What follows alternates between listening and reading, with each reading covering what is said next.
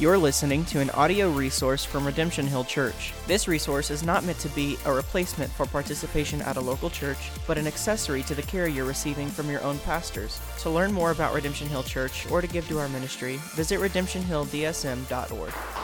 All right, hope, there we go. I did turn it on. Okay, good. Well, I'm so glad to be here with you. And I bring greetings from Grace City Church of the Northeast in, as Sean mentioned, Northeast Philadelphia. For any of you who know Philadelphia at all, uh, we are very near the Northeast Airport, uh, just off of Holme Circle. So, for most of you, that probably means absolutely nothing, and that's totally fine. Uh, I'm not originally from Philly, so if you're looking for me to say things like wooder and use and things like that, that are, nope, don't do that. Even joking. Okay, got it, Kara. I won't do that. So our three of our four children were born there, so there are things that like sneak in occasionally. Uh, but we've been there 14 years and love serving the church there. And so our church uh, in Northeast Philadelphia prays for you. I think I didn't check to be absolutely sure, but I think we prayed for you today. We pray for a different church in our denomination every Sunday, and especially when I'm away somewhere, they try to match that up and pray for you guys and as a reminder of why I'm away on this Sunday, and one of our other pastors is serving our church there. It's probably done by now because they're an hour ahead of us. But so we love you in the Lord. It's great to meet some more of you than just Sean. I mean, he's cool and everything, but uh, a, a pastor does not a church make, right? The church is you. The church is the people. And so it's great to meet with him and get to know him and be a friend to him as a representative of your church.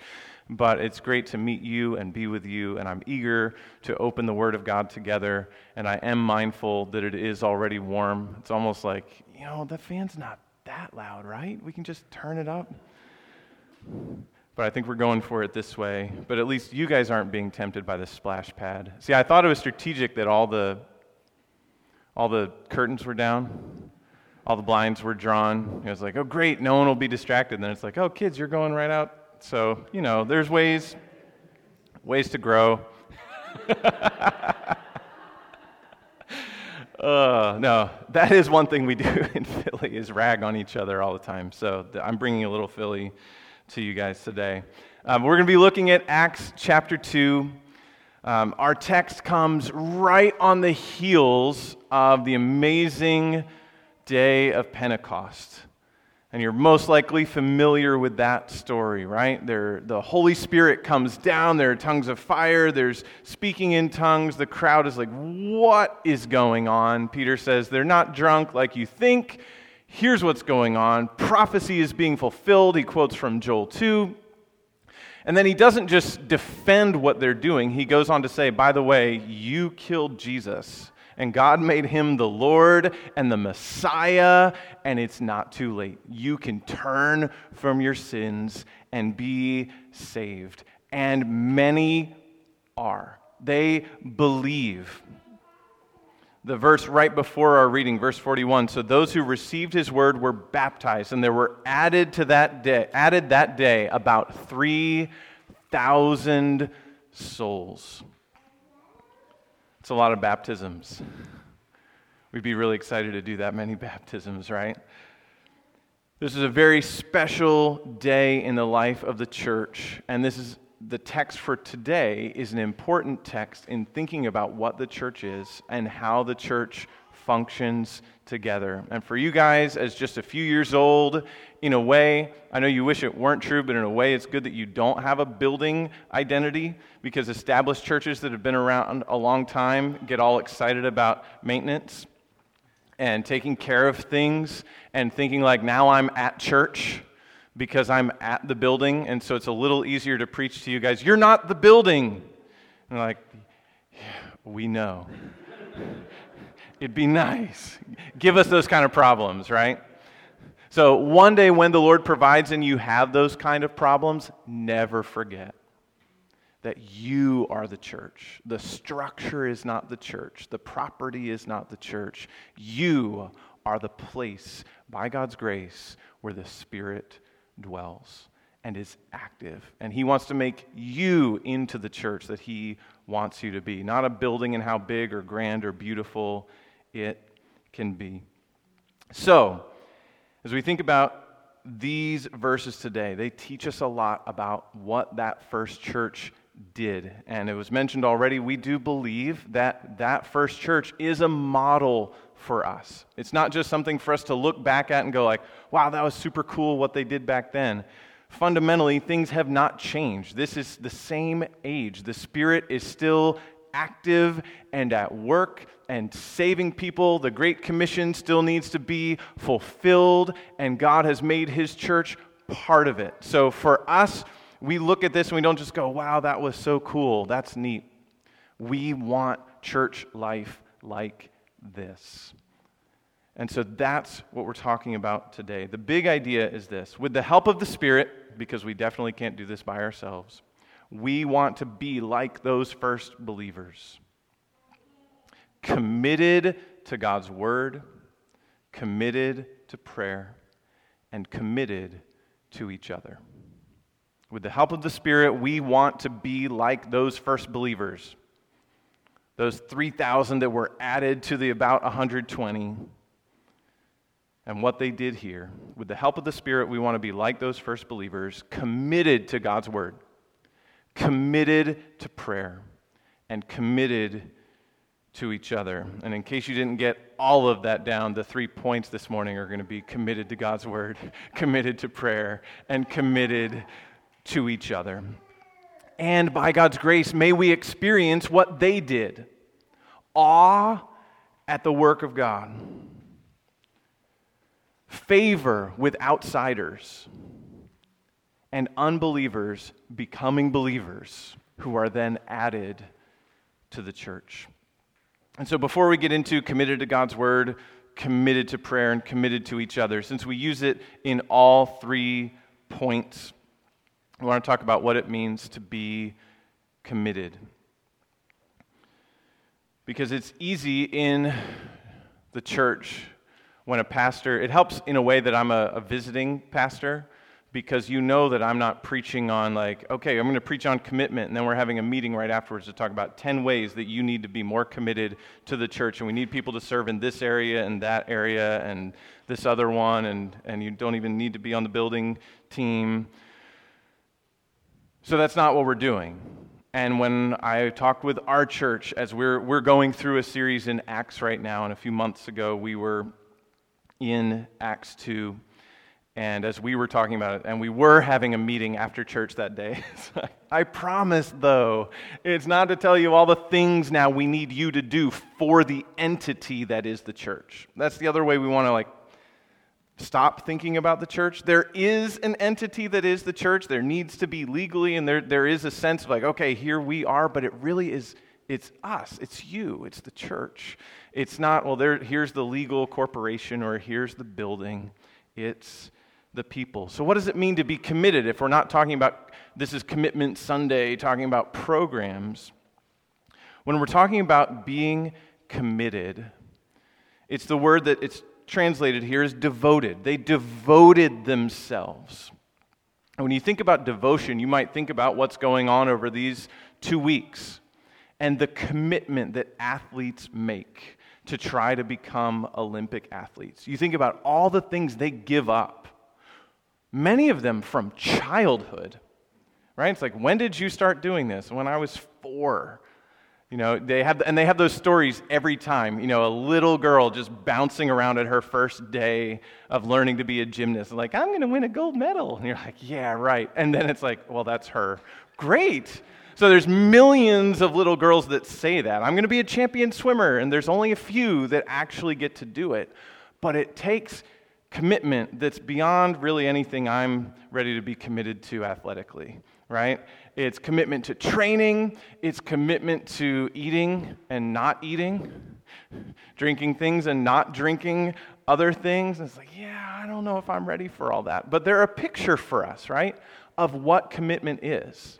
They are committed to reaching their goals, and they're willing to get rid of anything that is an obstacle in their path. And so when we think about being devoted, The idea here of the word that's translated devoted is that they are busily engaged with these things God's word, with prayer, with each other. They're busily engaged with, they are actively participating consistently.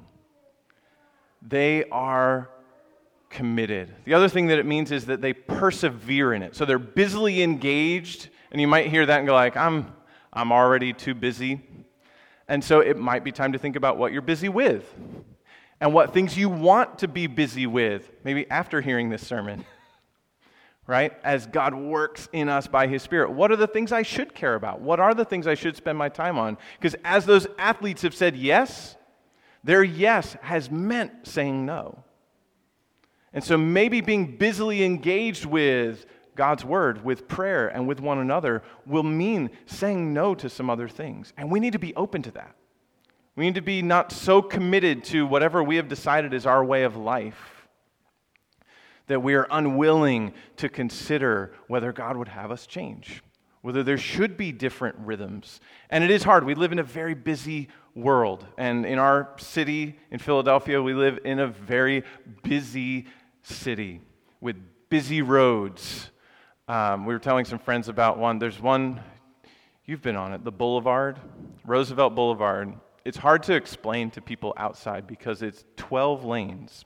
It's six lanes each way three lanes in a median, three lanes in a big median, three lanes in a median, three lanes. And sometimes you have to cross over between, and trying to turn is like we've seen cars flipped while we're just sitting at a traffic light watching one last car try to turn left while the next group has a green. It's crazy. It is, it's big. Um, we're busy. There's, the reason there's 12 lanes is because there's 12 lanes worth of cars going places every single day. And so it's easy to hear, like, oh, now we got to be busy at church too. I'm, I'm over this. You know, tell me how to simplify my life. Well, being busy with the right things actually does simplify your life. It's learning to say yes to the right things and saying no to the things that don't fit. You already do this. You already do this. The things that you absolutely have time for whenever they come up, those are the things you're saying yes to, whether you're thinking about it or not. So, in that sense, I'm not calling you to anything new. You are already committed to some things. And so, one of the questions we want to ask as we go through is Am I committed to the right things? Are we as a family, if we're part of a family, are we committed to the things that God would have us be committed to?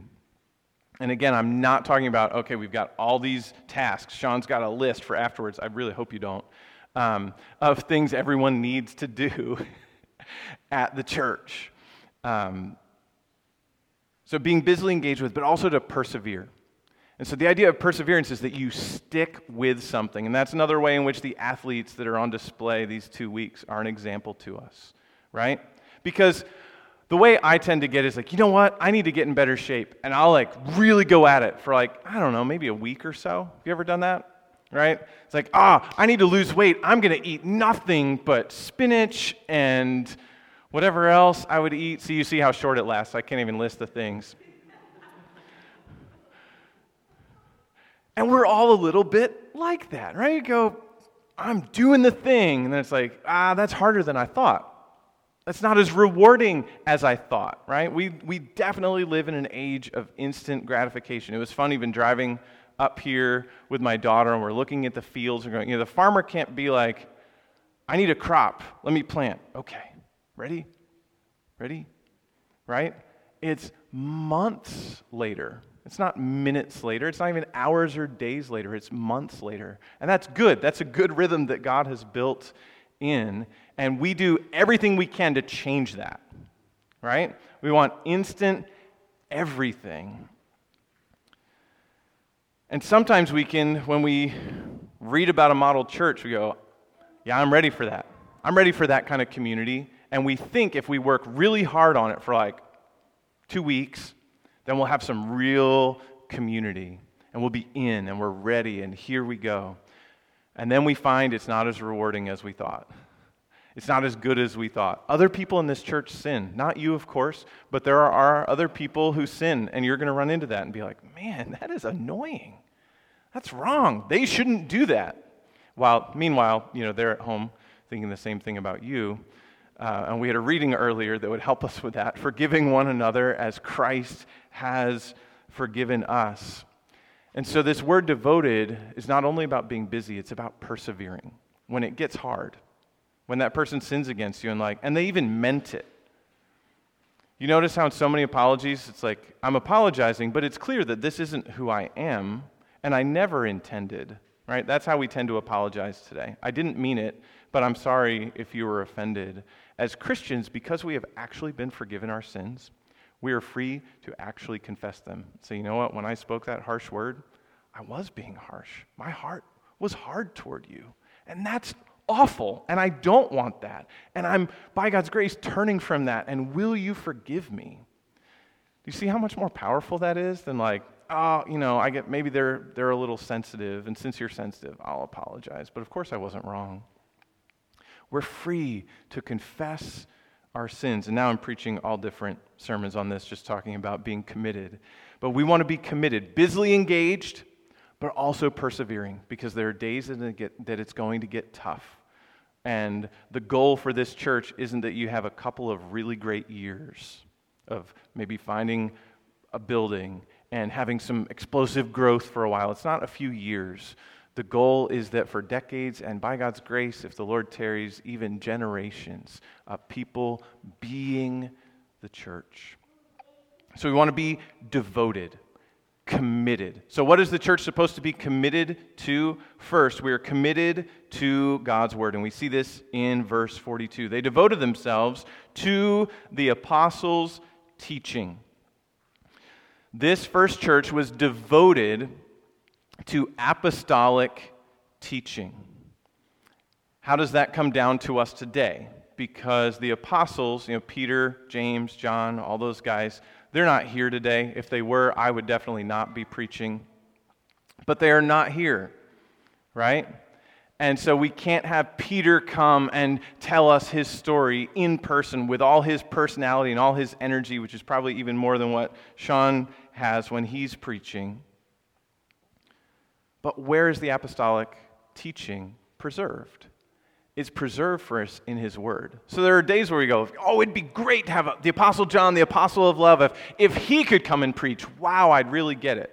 It's like, you know what? He's given us basically three sermons in addition to a whole gospel about Jesus. That is John preaching his message to us. We wish that we could hear Peter come. And he's writing in 1 Peter to Christians who are scattered all over the Roman Empire and writing to them again in 2 Peter. And he tells them, You have it as good as we did. We got to see Jesus face to face, but you have the true stories about him. You have his word, you have his spirit, you have Christ as your Savior, you have everything that they had. And so we don't, again, we don't just want to look back to this age and go like, wow, it must have been so cool to be part of this church. But we could never experience anything like that. No. The apostles themselves, if they could come and speak to us, would say, We left you everything you need. And with the power of the Holy Spirit combined with the record that we left you, you have everything you need to be the church just like we were, and to be the church maybe even better. Because sometimes when we think about a model church, we think, yeah, they were perfect. Look at all the stuff they did. Well, see, in our church, we've kept going through Acts, and I know you guys have gone through Acts already here. It was not a perfect church, there was a lot that was wrong. And they needed to work through it and they needed to grow. And that's actually really helpful. If Acts had told us the story of a perfect church who got everything right and always loved everyone across racial boundaries properly and appropriately, and if they had always known that the gospel was going to all the nations and no one lied to the Holy Spirit and they all loved one another and there were no divisions and everyone just kept working together peacefully, if that had happened the whole time, it'd be like, yeah, this is pretty unattainable. But as you keep going, you find out they're not that different than us. Sure, it's a different time and a different place, and yes, in many ways, a lot has changed. But the big things haven't changed. We still have Christ as our Savior we still have the Holy Spirit. And we now don't need to wait for one of the apostles to be able to come to our church. They're here. every single week as we open the pages of the New Testament. And that's why this first point is about being committed to God's Word. That's what today it means for us to be devoted to the teaching of the apostles. And so the teaching of the apostles we find in Acts is central to the life of the church. And by God's grace, we want in our churches, in Philadelphia and here, we want the teaching of the apostles, as it's preserved for us in God's word, to be central to the life of the church. It's why we open with a call to worship from God's Word. It's why we sing songs that are rooted in the truths of God's Word and sometimes are directly quotations from God's Word. It's why we stop and have a scripture reading. I'm not just talking to talk, we're working through a text because what I have to say really isn't that important unless we can be sure that it comes from here, right? It's not, it's not my opinions. Uh, Sean, as your pastor, it's not just his opinions. Well, what does he think about that? It's like, well, sure, what does he think about that? And we should honor him and respect him for the role that God has him in here. But it's really about are his answers true to God's word? And that's what he would want, any good pastor would want. Like, don't just take my word for it, look at the book.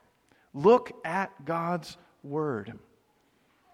And so we want to be committed to God's Word and have it be central in our gatherings. But life is so much more than an hour or two on Sunday, isn't it? And so, individually, are you devoted to the teaching of the apostles? If we just kind of ran with you through this last week, Whose words are you committed to hearing? And we can measure some of that by volume. There are a lot of words out there. And so there's did I spend time in God's Word versus time with talk radio, if talk radio is a thing here? Did I spend time with words or time with my favorite cable news channel, if anyone's into cable news channels? There are so many sources of information seeking to influence how you think about the world, about how the world works, about God. Even if they say they're not talking about God at all, they are trying to teach you how to think about God and who He is. There's so, there's so much information, there's so much to listen to. So, if we tracked with you through this week, would someone who didn't know you were trying to answer the question saying, Yes, I'm committed to the word, would they, watching your week, go, Wow, this is someone who's committed to God's word? They're concerned about thinking in biblical categories rather than the world's categories. They're concerned about drawing conclusions from, from Scripture rather than just reading everything with their, their best effort, uh, with their favorite gurus. We don't need gurus, we need the word. And there are men and women who are exceptionally gifted in areas. We were even talking yesterday. It's not that we're against scholarship. Scholars can really serve the church, but ultimately they serve the church as they help us go deeper into the word, not away from it. So, individually, are we devoted? Are we committed to the teaching of the apostles? And as a church, as good a job as you're doing this Sunday, and as good a job as I hope you do every Sunday, as a church, as you gather, as you have different gatherings of the church, are you committed to the word? That when you gather, you're saying, okay, this is what guides us, this is what leads us. Whether you're gathering as a small group, whether you're gathering as just friends in the church, is it the word that guides you? Or is it like the word's great on Sundays, but outside of that, it's, well, here's my political opinion, here's my favorite sports team, here's my whatever. That, that's what we're excited about. That's what we're animated about, can spend hours on. Are those conversations shaped, controlled by the word, the apostolic teaching?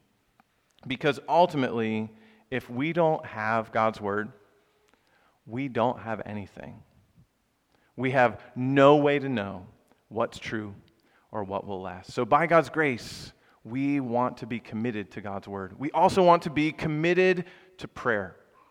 This first church was committed to the word, they devoted themselves to the apostles' teaching. And if we skip to the end of verse 42, they were devoted to the prayers.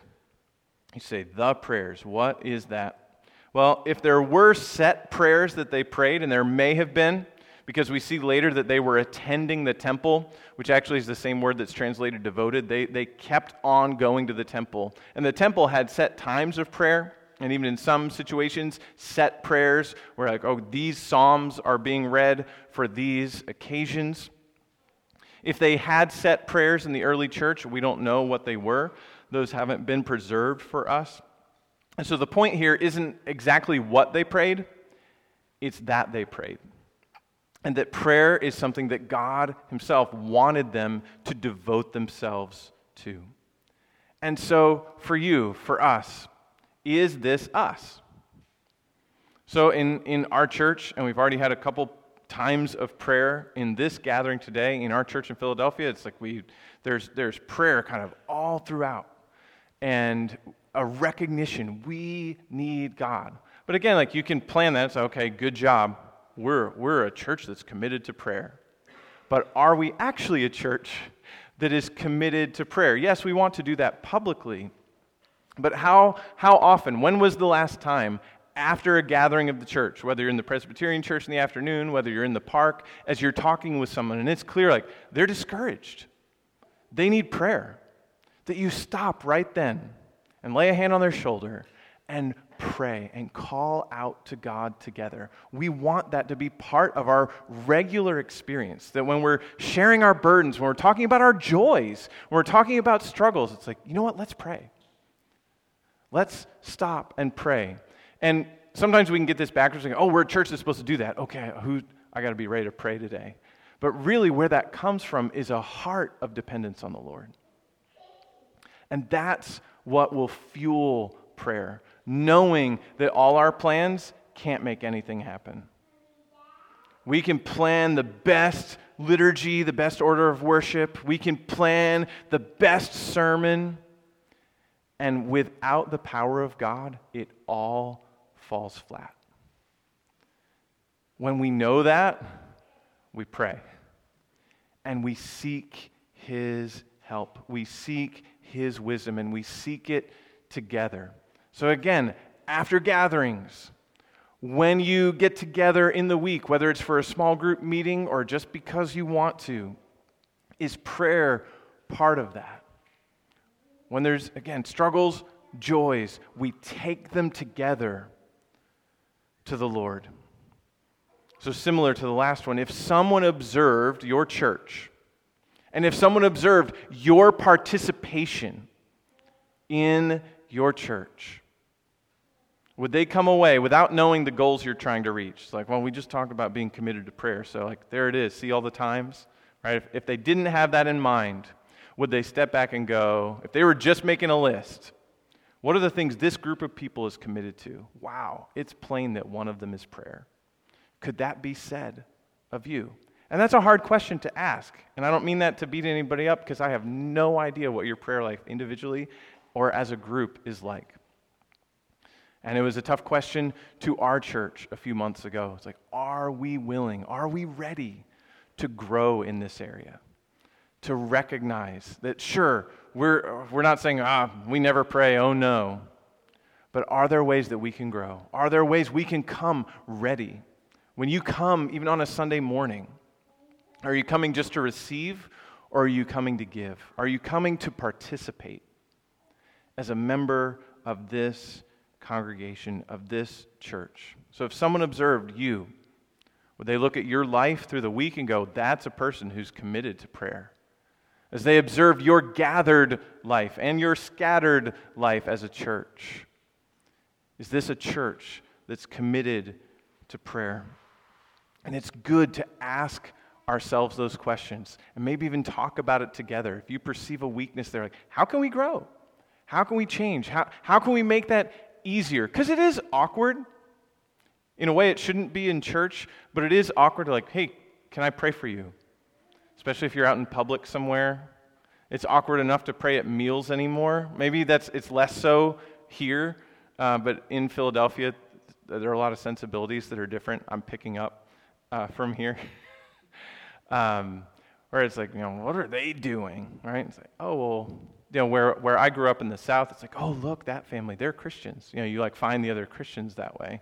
And, and now, at least where we are in Philadelphia, it's like, what are, what are you doing? Or, to, you know, if you're walking on a sidewalk with someone and it's like, hey, I'm going to pray for you, you're laying hands on them and raising your hand, and it's like, who's going, who's coming by? This is weird.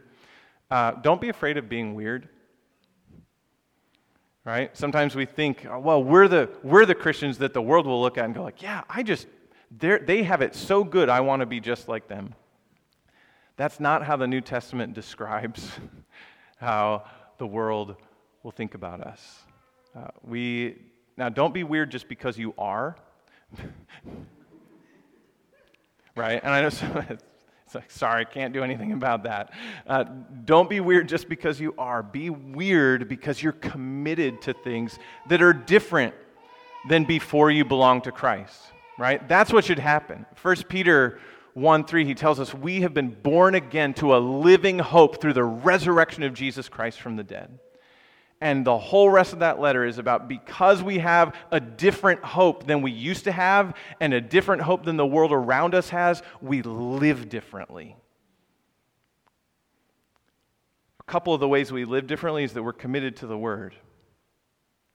We're committed to prayer. And it's going to look different and it's going to feel different. And even as you seek growth in this area, it might feel awkward and you're unsure and it's like, is this a time that it's okay to pray?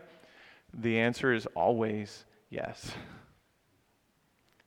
So, by God's grace, be a church that is devoted, committed to prayer. And then finally, committed to each other. And this is where the text spends most of its time. Back in verse 42, they devoted themselves to the apostles' teaching and the fellowship. And we're not talking about communion today, though we'll be celebrating communion today as every week. So, to the breaking of bread could refer to communion, uh, fellowshipping with one another that way through the practice of the Lord's table in the gathered church. And that's a way we can look at that and go, see, we're devoted to that. We're doing it every week. We don't have time to talk about that today.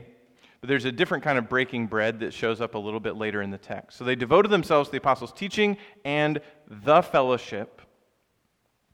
And then in verse 44, and all who believed were together and had all things in common. And they were selling their possessions and belongings and distributing the proceeds to all as any had need. And day by day, attending the temple together so, this big gathering in the temple and breaking bread in their homes. They received their food with glad and generous hearts, praising God and having favor with all the people.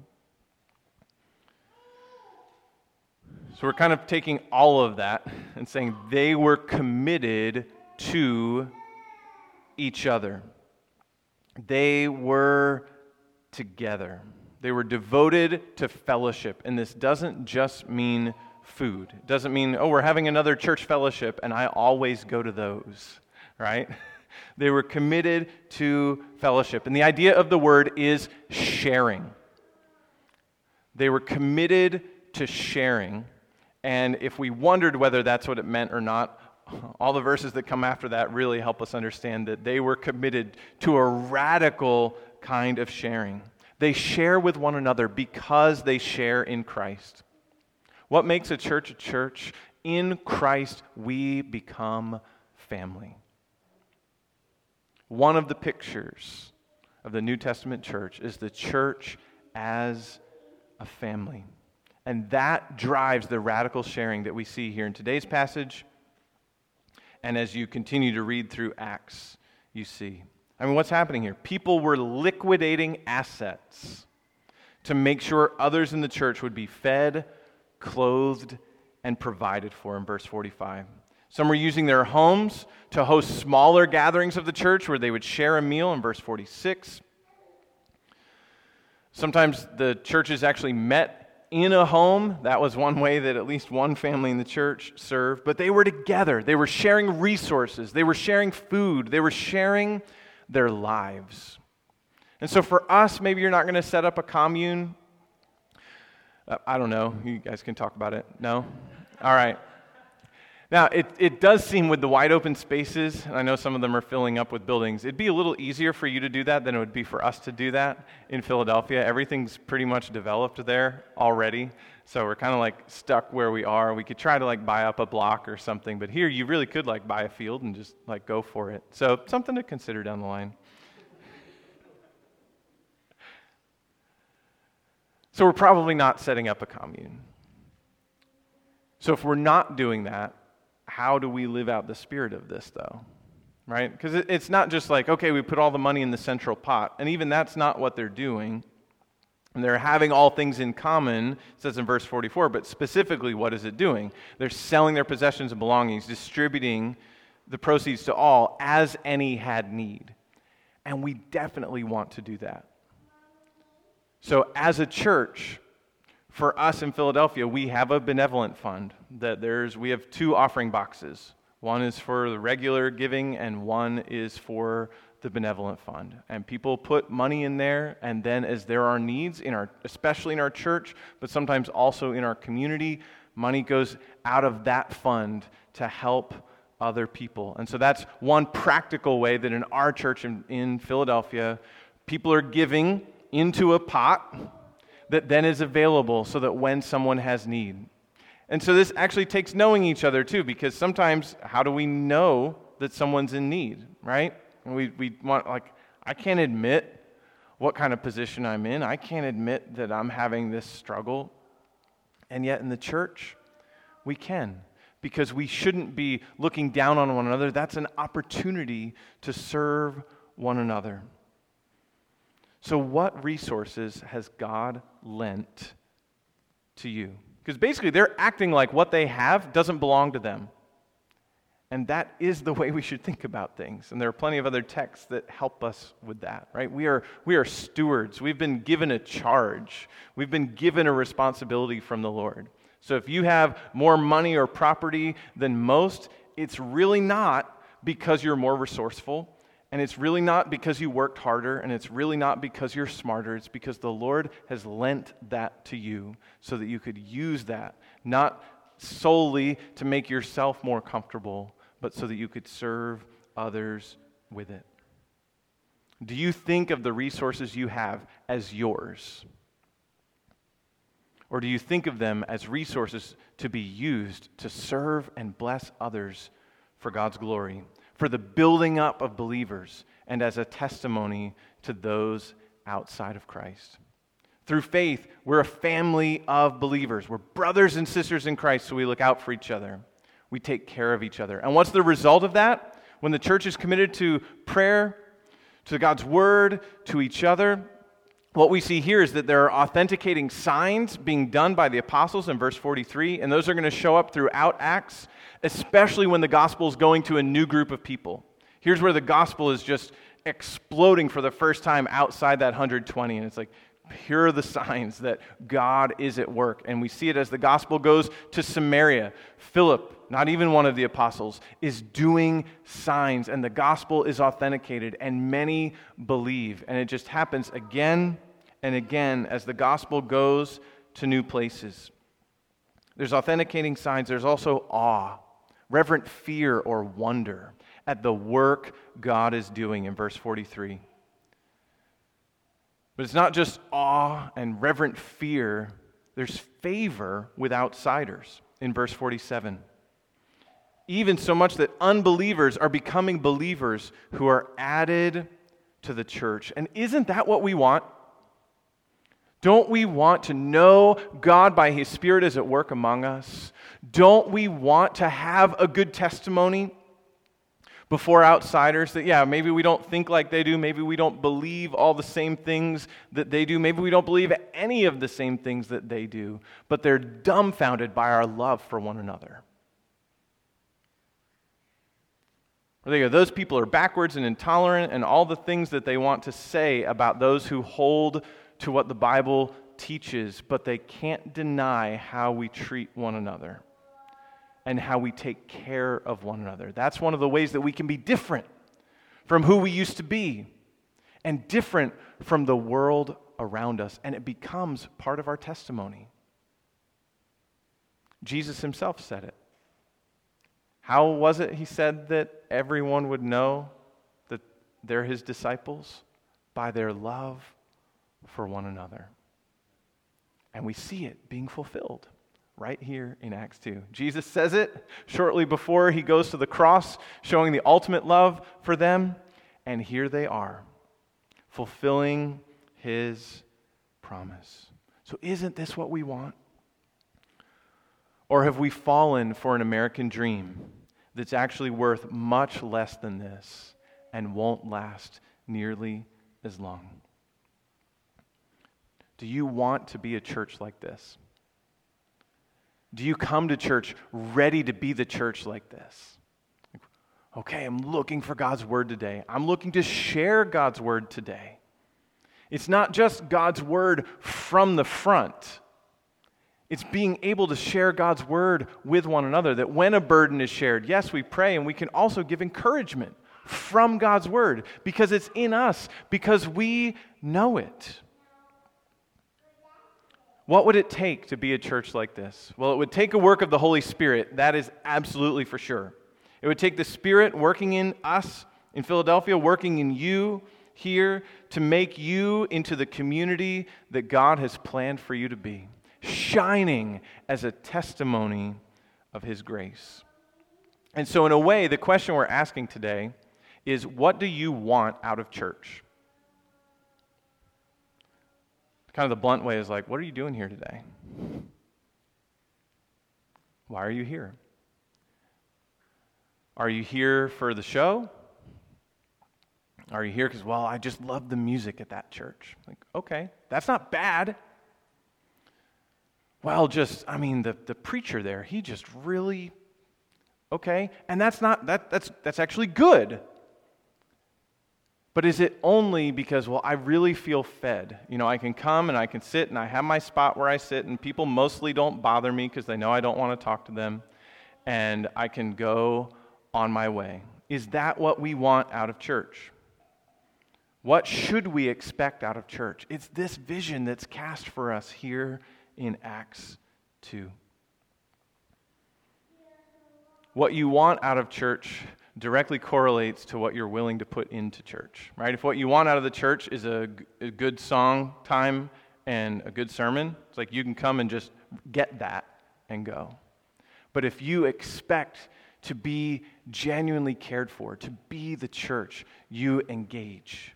And you expect not only to be served, but to serve. And so you come ready. So even this morning, as part of your preparation to gather, did you stop and pray? Say, Holy Spirit, please fill me.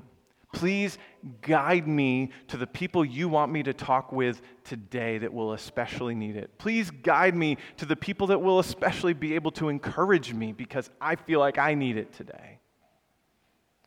That's part of our preparation for worship is to remember who God is calling us to be and asking for the Holy Spirit to help us. And when there are things you see that need to be done in the church, a church like this where we're committed to the word, committed to prayer, committed to one another, we don't think about the church's problems in like the third person. Right? Have you ever done this? In another church, I'm sure, because there aren't any needs here. You say, you know, this church, you guys really need to grow in this area. It's like, uh, are you a member here? Because don't say this church. Don't say you guys. It's us. And so when you see an area of weakness, when you see a problem, that's not the time to go, man, at that church over there. It's like, what? Whose church over where? Your church. Not in a possessive, like my church against your church, or in a power struggle kind of way. But that every member would say, This is my church. So where there are weaknesses in our church, that's my weakness to help try to make up. And I'm so grateful for how God has worked in our church in Philadelphia so that there has become a culture where people come to us and go like, our church is weak in this area.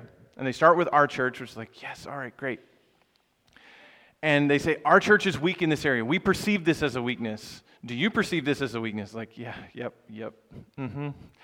And they, instead of saying, well, you guys, you know, the elders should get with it and start a program for that weakness. People are coming to us and saying, here's an idea that I have that I'm not absolutely committed to. You might have a better idea, but here's an idea that I have. And here's what we're willing to do to help see that idea born. Do you know anyone else who could help us with this? And do you think this is the right thing we should be doing to help with this weakness in our church? Like, man, I love those conversations. And that is actually where new ministries come from in our church. We're not a big church, we can't do everything. We can't look at the, the, even the big churches around us and go like, well, when we have this program and this program and this program and this program, everyone will come.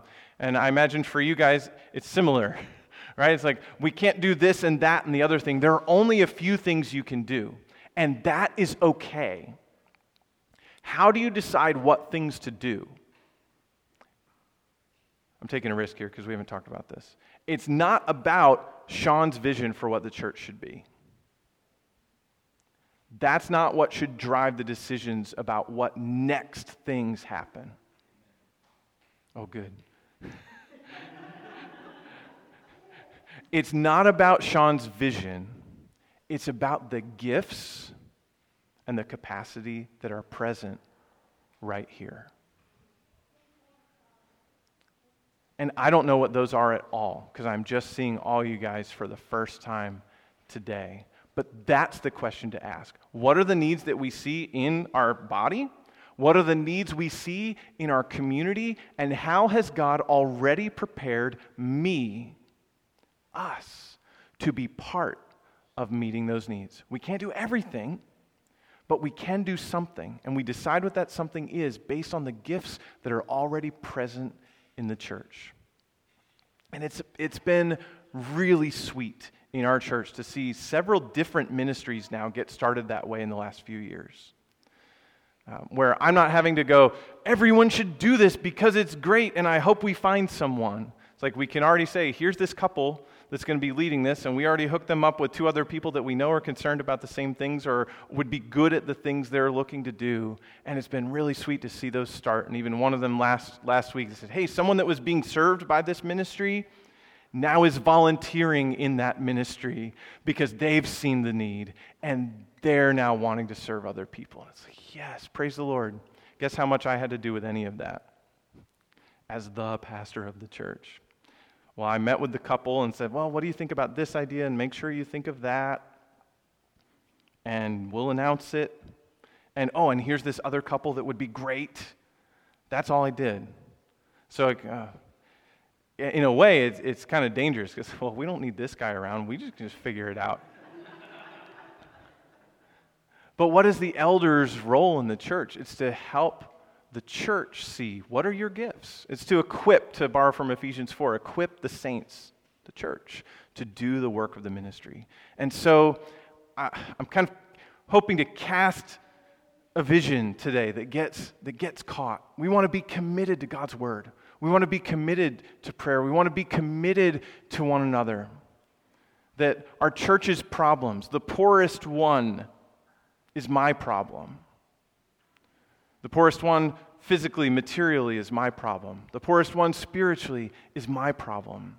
And not my problem because I'm a pastor, but my problem because I'm a member. They are part of my own body, this church. And so this text urges us to think about church life as not just Sundays, not just the formal gatherings, but day by day in each other's lives, knowing each other for real, humbling ourselves for real, but then being ready to move toward one another with the word and with prayer and with all the resources that God has given to us. And the result here is beautiful. They're praising God, they're having favor with all the people, and the Lord added to their number day by day those who are being saved. Isn't that what we want? By God's grace, let's be the church. With the help of the Spirit, like those first believers, let's be committed to God's word, to prayer, and each other. And that happens because Christ gave his own life for us. This is what he bought for us by his blood, not just your individual ticket to heaven, but a community of worshipers who one day will be gathered with worshipers from every tribe, tongue, and nation around his throne. We get a taste of that now, but it's not just practice, it's for real. So let's embrace it by God's grace. Let's say yes to the things that will last and say no to some things that won't. And by God's grace, may we experience what they did awe at the work God is doing, favor with outsiders, and unbelievers becoming believers who are added to the church. Let's pray. You're listening to an audio resource from Redemption Hill Church. This resource is not meant to be a replacement for participation at a local church, but an accessory to the care you're receiving from your own pastors. To learn more about Redemption Hill Church or to give to our ministry, visit redemptionhilldsm.org.